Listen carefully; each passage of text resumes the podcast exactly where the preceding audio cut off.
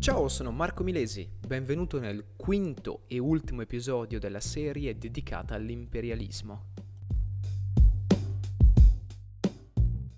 Come anticipato verso la fine del precedente episodio, questa puntata sarà dedicata alla questione degli Stati Uniti, alla loro politica riguardo l'imperialismo, il loro colonialismo. Vedremo un colonialismo che è cambiato nel corso del tempo. Negli ultimi decenni dell'Ottocento gli Stati Uniti vanno incontro ad un incremento demografico, non a uno sviluppo, ovvero non aumenta la natalità statunitense, ma semplicemente sempre più persone emigrano dall'Europa verso gli Stati Uniti. Oltre ad un incremento demografico si assiste anche a un forte sviluppo industriale che grazie ai governi prevalentemente repubblicani e alle loro politiche economiche eh, permettono il sorgere di grandi concentrazioni industriali che portano quindi alla creazione di monopoli in settori importanti, tra cui il settore dell'acciaio, del petrolio, delle ferrovie e della finanza.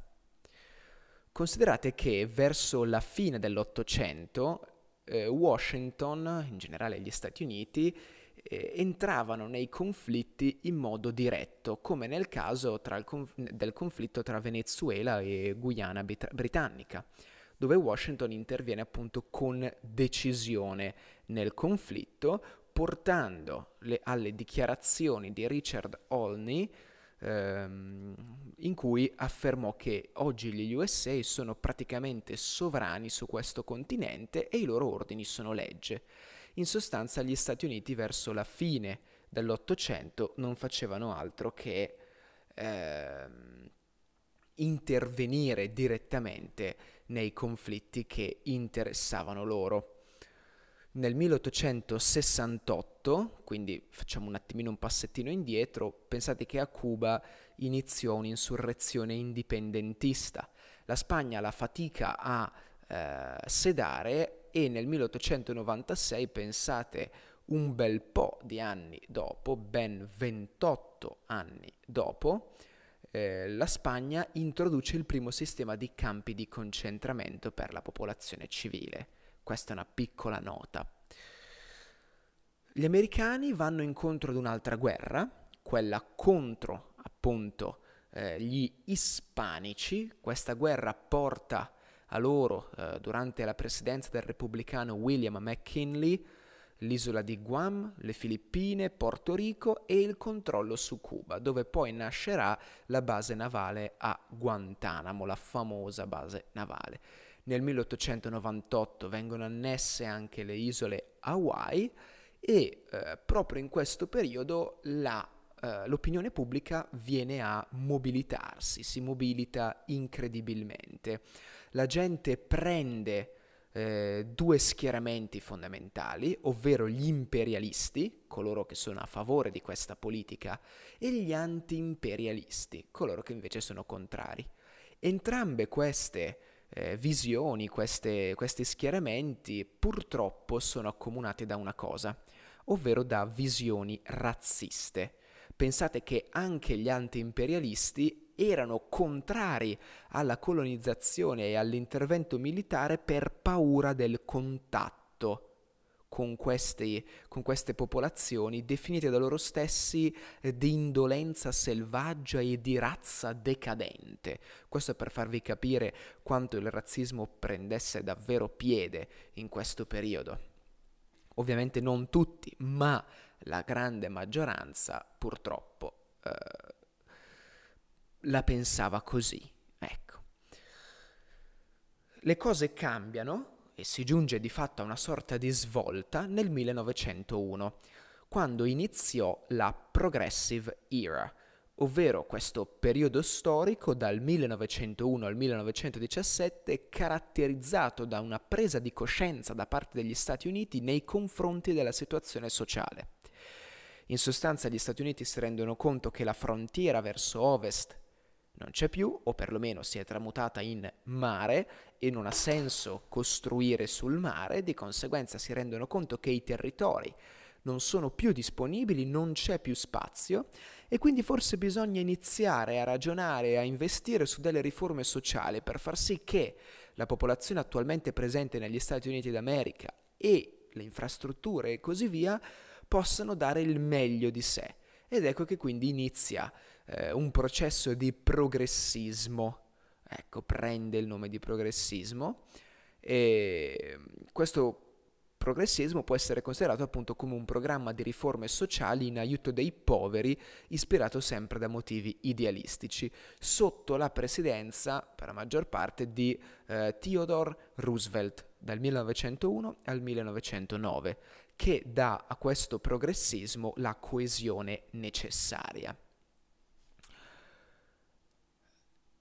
L'istmo di Panama, o perlomeno le, la regione dell'istmo di Panama, viene mh, messa sotto gli occhi, sotto l'attenzione degli Stati Uniti d'America che non potendola acquisire direttamente finanziano e supportano un movimento indipendentista che porta alla formazione della Repubblica di Panama che diviene nel 1903 un protettorato statunitense. Considerate che il canale di eh, Panama venne costruito in dieci anni, dal 1904 al 1914, con un costo totale di ben 400 milioni di dollari. Ma il dato che fa più scalpore è il numero di morti, tra i 20 e i 30 mila. Venne inaugurato nel 1920 e eh, nel 2016 finirono i lavori per il cosiddetto Panamax, ovvero un uh, progetto di espansione di fatto del canale di Panama. A questo punto la uh, politica imperialista degli Stati Uniti muta, passa da questa teoria del big stick, ovvero c'era questo detto che sintetizzava molto bene e sintetizza ancora adesso la politica estera statunitense. Speak softly and carry a big stick you will go far.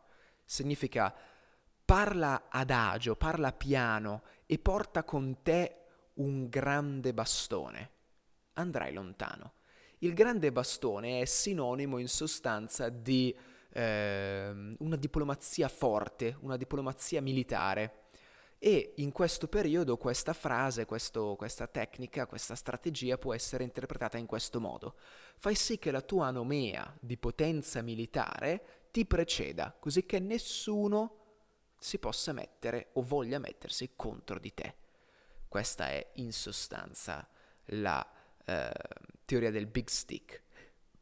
Si passa da, eh, da questa teoria del big stick alla teoria della diplomazia del dollaro, cioè l'imperialismo USA ad un certo punto, a partire in realtà da eh, dal presidente William Howard Taft cambia e diventa un imperialismo indiretto e informale, fondato sul dollaro. Ecco perché si chiama dollar diplomacy, ovvero la diplomazia del dollaro. I prestiti delle banche americane, con il vincolo dell'inserimento di esperti statunitensi negli organismi finanziari e fiscali, sottopongono di fatto il paese debitore al controllo di Washington. Tradotto in parole più semplici, io che ne so, governo di Cuba, ho difficoltà economiche, accetto un prestito americano, gli americani dicono guarda, siccome sono i nostri soldi, io voglio che a capo del tesoro o magari come vice eh, ministro del tesoro ci sia un americano. Ovviamente l'americano fa gli interessi degli, dell'America e quindi indirettamente la nazione eh, la nazione che accetta il prestito americano diventa controllata da Washington. Ecco qua che si arriva di fatto a, eh, alla nuova diplomazia americana. A questo punto siamo nel 1900, il mondo è dominato a tutti gli effetti dall'Europa. Circa un quarto delle terre emerse e un quarto della popolazione sono sotto il controllo europeo. Il più vasto impero coloniale ovviamente fu quello eh, britannico che pensate eh, arrivò fino ai 33,5 milioni di chilometri quadrati con una popolazione totale di 394 milioni di abitanti, seguita dalla Francia con 10,5 milioni di chilometri quadrati, pensate un po', e 55,5 milioni di abitanti. Quindi un vantaggio da parte degli inglesi fondamentale. Grazie mille per avermi ascoltato, ci vediamo nel prossimo, eh, nella prossima serie, in realtà, che parlerà della destra storica in Italia. Vediamo ciò che accade in Italia in questo periodo. Non ne abbiamo parlato dell'Italia, delle sue politiche coloniali, perché di fatto giocò un ruolo marginale, ma non del tutto. Ci vediamo nella prossima serie. Ciao!